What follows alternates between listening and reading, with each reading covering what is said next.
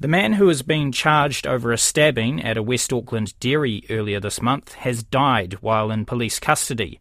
Two people were hospitalised following the assault at the dairy in New Windsor on October the 5th. Our, Lucy, our reporter, Lucy Xia, was at the court this morning and is with us now. Kia ora, Lucy. What happened at this man's court appearance today? Kia ora.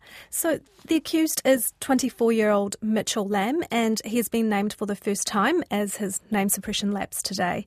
So he was actually due for his second appearance at the Auckland District Court today, but um, his lawyer told the court that he had died while in custody, and now the lawyer is in talks with Crown Law about getting the charges withdrawn. So next month, the court will hear that application to have the charges dropped.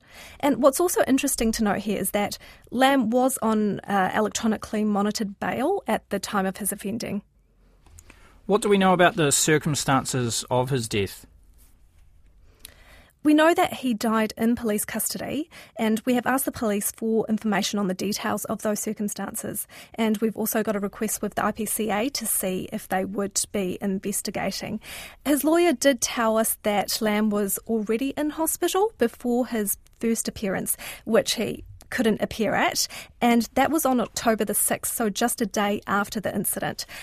We don't know yet when he died exactly. Can you just remind us of what happened in this incident? So at the time, it was uh, the owners of the dairy um, who were attacked, and um, the the owner was critically injured, and his wife was also injured, and both had to be hos- hospitalised. As you can imagine, you know this had shocked the New Windsor community, particularly small businesses um, in the area who are fearing for their safety. Kia ora, Lucy. That's our reporter Lucy Xia there.